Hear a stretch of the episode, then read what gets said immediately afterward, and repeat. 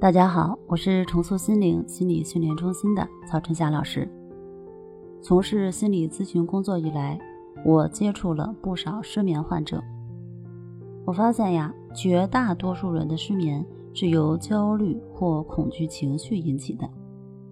真正病理上的失眠者少之又少。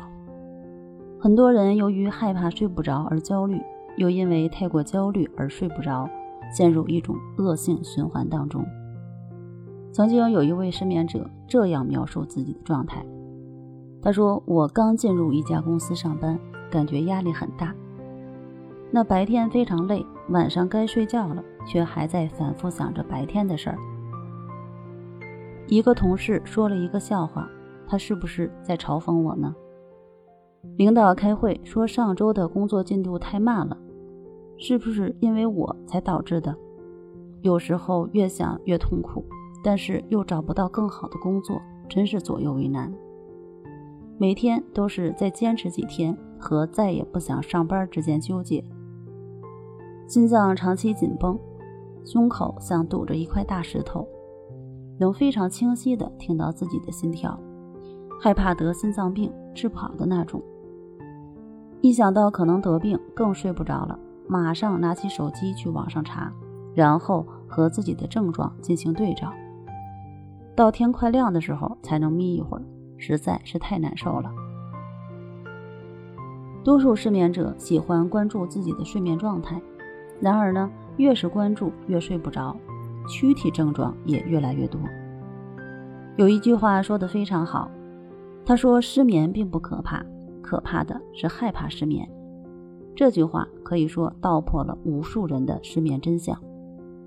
其实我们的身体有自己的一套系统，它知道什么时候该起床，什么时候该休息。新生儿没有学习过任何睡眠技巧，吃饱了就可以秒睡。但是随着年龄的增长，我们学会了说话，学会了化学公式和复杂的计算题，却丢失了睡眠的能力。其实并不是我们的身体机能真的退化了。而是我们受认知的影响超过了本能。你知道的越多，认同的理念越多，对睡眠的影响就越大。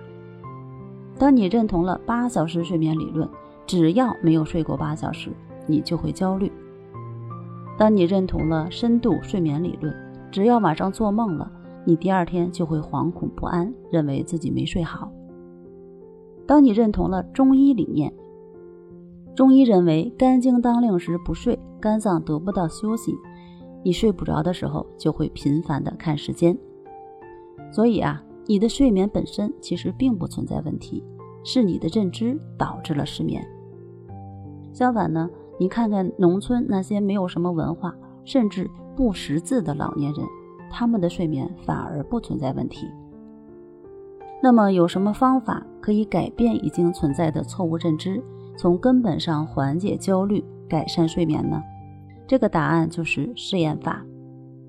试验法是通过有针对性的输入积极正面的句子，来替换原来潜意识中的旧思想，从而形成新的思维模式。这个方法非常简单，练习起来也非常灵活，不需要你占用大量时间，也不需要你有多么高深的学问。或听或读或背或念，只要熟练到可以脱口而出的程度就可以了。我有一个学员，前段时间和我分享了他的经历。他说：“曹老师，我感觉自己的睡眠变好了，虽然睡眠时间还是那样，但是睡眠质量提高了很多。以前晚上睡不着的时候，我就很着急，恨不得一秒入睡，可我的身体并不听我的指挥。”越着急，出汗越多。现在呢，我对几点能睡着不再执着了，能睡就睡，睡不着就闭着眼睛观察呼吸，也不去看时间。多数时候呢，不知道什么时候就睡着了。我发现，当我的心态变了，睡眠反而变好了。人的心理其实就是这么奇妙，你越是禁止什么，它越跳出来和你唱反调。当你允许的时候，它反而会消失。我们看，同样一个人，同样是面对失眠这件事儿，当你的思维模式变了，态度和观点变了，那么情绪和睡眠也会跟着发生变化。这就是试验法的力量。在李洪福老师《情绪自救》这本书上有大量的试验法，有睡眠障碍的朋友建议你可以尝试一下。当你的思维模式变了，你对睡眠的关注点变了，你的睡眠自然就变好了。好了，今天的内容就到这儿，那我们下期见。